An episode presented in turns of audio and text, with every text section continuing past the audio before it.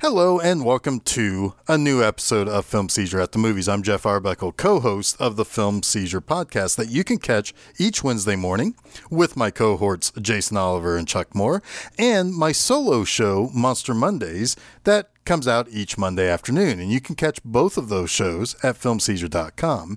This time around, I'm going to dream that we've traveled back in time to the mod 60s of London and Edgar Wright's new fantasy thriller, Last Night in Soho. Now, let me start with talking about how much I truly appreciate Edgar Wright's past works. In particular, Shaun of the Dead, that re energized a light hearted corner of horror, but still delivered an emotional punch at the end, and Scott Pilgrim versus the World, which I think is definitely one of the most unique and interesting looking comic book adaptations maybe ever. Shaun of the Dead was a close collaboration with comedians Simon Pegg and Nick Frost and featured quirky characters who were a bit of, uh, you know, the kind of early 20s, mid 20s slacker, dealing with uh, a bit of an over the top scenario. The jokes were often a little bit more deadpan in delivery with the occasional slapstick moment. It's a very well balanced comedy and surprisingly heartfelt in its earnest look at how these normal Joes would deal with something like the zombie apocalypse. And they followed that up with two more movies as a trio with the incredibly funny action flick Hot Fuzz and The World's End. Scott Pilgrim, though, well, that's a whole other layer of something to me. I loved the Scott Pilgrim series of video game and manga inspired comics from writer and artist Bryan Lee O'Malley because it spoke to a specific time in a lot of young men's lives, particularly in the Gen X space, in which uh, you know, we were slackers and generally not great about thinking beyond ourselves. It's comedic while not entirely allowing you to completely sympathize with the lead slacker Scott and cheering him on when he begins to gain a little bit more ex- experience and selflessness. Wright was the perfect person to bring all of that to life. Again, he uses deadpan comedy with the occasional physical humor and generally puts a visual stamp on it all uh, with pretty much all of his movies with specific camera tricks and editing styles that really delivers a fast paced and interesting movie to look at. His previous film to this one, Baby Driver, honestly, I was in the vast minority of not being a huge fan of that movie. I don't know if I was just victim of uh, having a, a hard time like appreciating the lead character who drove, who was a wheelman basically. It was an expert driver for people pulling off heists and so forth. Um, or if I if I fell victim to the hype because everybody else around me saw it before I did. I don't know, um, but I'd be willing to give that one another try. But if we now get to the earlier part of this year, when I started seeing trailers for Last Night in Soho, I was immediately on board. It quickly became one of my most anticipated movies for the latter part of 2021 and I may have to re- reveal some things about this movie that aren't huge spoilers, but they are not things that we see in the trailers. So uh, please take that into mind if you're listening to this and you want to go into the movie completely free of anything outside the trailers. Uh, but it is important to be able to talk about some of the uh, definite positives that this movie has to kind of talk about some of those things. So, Last Night in Soho is about a young girl, Ellie Turner, played by the incredibly sympathetic uh, Thomasin McKenzie, who lives in the English boondocks, uh, essentially, and aspires to be a fashion designer. And she is a bit of an interestingly odd character. You see, she was raised by her grandmother, uh, and her mother had uh, mental issues and committed suicide when Ellie was young. So Ellie, well, she sees her in the mirror often as a vision. In addition, Ellie has some sort of mild foresight powers. She knows when the mail comes that she's been accepted to the London College of Fashion before even opening the letter of these two things, really the former is the most important to realize and establish. The latter is just kind of an interesting quirk to this character that is given to us, but I can't really say uh, is really as important to the plot in the long run. Now, when she arrives to the school and meets her cartoonishly bitchy roommate Jocasta, uh, her excitement of being in the city that her mother loved starts to wane immediately. And it's important to understand that Ellie is definitely a fish out of water here.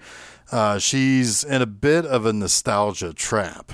Her grandmother loved the mid 60s pop rock scene uh, that then passed to Ellie's mother and then to Ellie when her mother was no longer around that's important to note. And I'm going to circle back around to that concept of the nostalgia trap here in just a moment. But after a particularly rough first 24 hours in London, where she's picked on by Jocasta and her friends for being shy and from a small town and making her own clothes that are much more 60s inspired than the more modern 21st century style, Ellie decides that she needs to find her own place immediately.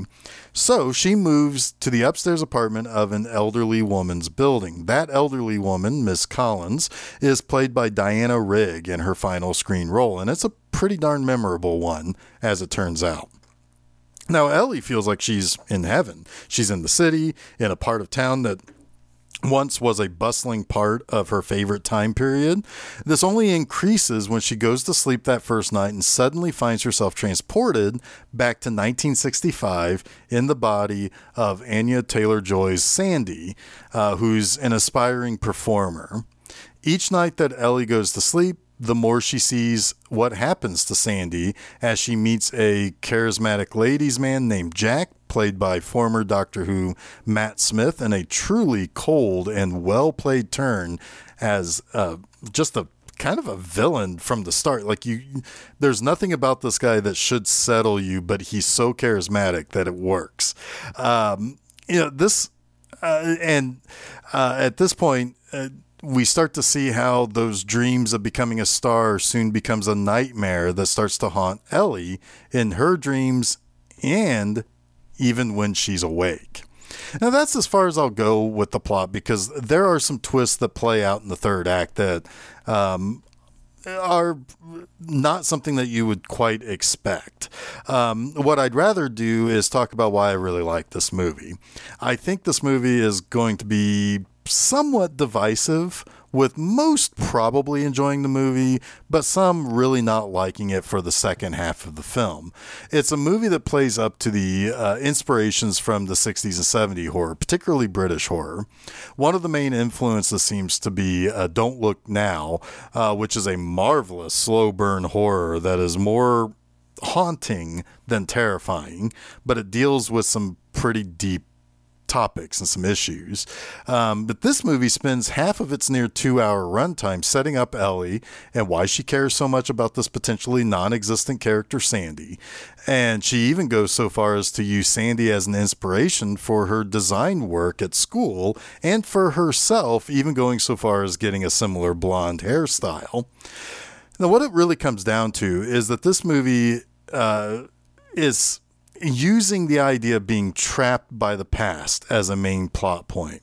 I used the term nostalgia trap earlier, and that is definitely in play with Ellie as she's obsessed with 60s style and music, but she's really living someone else's life, partly her mother's, partly her grandmother's. She's almost desperate to give her grandmother something she didn't have before that involves a past trip that Ellie's mother and her grandmother took to London that was a bunch of positive stuff before her mother died, even if they had no money to actually do anything there but take pictures in front of landmarks.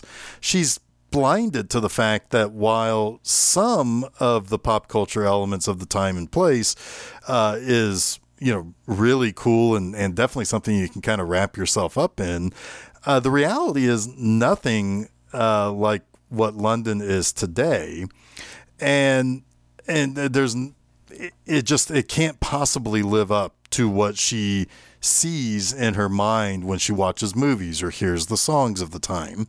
You know, she wants to save this woman also in uh, her dream. And, you know, when she dreams about Sadie, she sees a woman being destroyed by her own dream, maybe like Ellie's mother was. Um, and like I said, she wants to save this woman, but is really pretty helpless and it nearly drives her crazy. And uh, to make wrong determinations about what happened to Sandy. It's at times harrowing because you don't know if Ellie is as self destructive as her own mother was. Now, that's a major strength in this movie. Thomasin McKenzie's Ellie. McKenzie seems like a very fragile person. Um, while she does kind of have a spunk and, and, a, and a defense mechanism to her, she's still skinny. She's almost porcelain in complexion. She's young. She has this tiny little voice that makes her seem um, almost uh, somebody who needs to be sheltered. Um, what's more, was that I immediately identified with her. I would hate being thrust into the situation at the college where I have this bitchy roommate and their friends, and I couldn't even you know sleep the first night because that roommate brings a guy home from the pub to bang and there's no place else to sleep because there's a raging party going on in the dorm building on the night before the first day of school. It's it's a nightmare uh, her personality is so sweet and so likable that you immediately follow her through this movie. You're being kind of led to the same place that she is as she follows Sandy. What's kind of great is that you think you're supposed to be kind of mesmerized by Taylor Joy's Sandy like Ellie is, but no, Ellie is a million times more interesting and sympathetic, and that works for me a whole bunch. Um, the horror comes in the second half of the movie, and there's some really spooky imagery being used to haunt Ellie. Uh, there are these specters that have no eyes and uh, their mouths are smoothed over like they don't have like a, a, like they don't even have an orifice there, um, and they follow Ellie and start to come through into her real life, and those things are really quite imposing, and and the the frights with that are used very well. And that's where you see that Ellie has a very real connection to the past and to people long gone. It becomes this thing that you think Ellie will never have another moment of rest again because of how this really takes over every moment of her life. So this movie just simply worked for me on a lot of levels. Between the main characters of McKenzie's Ellie and Smith's Jack being really strong presences in this film to Terence Stamp and Diana Rigg as elderly members of the area that have this connection to that time uh, that that Ellie is so obsessed with as well, and come across quite imposing and mysterious in their own ways. Um, and then you have these cartoonishly and purposely thin side characters like Jocasta, Ellie's doting grandma, and Ellie's love interest, John. It's built well in a way that this movie traipses the line between reality and perception.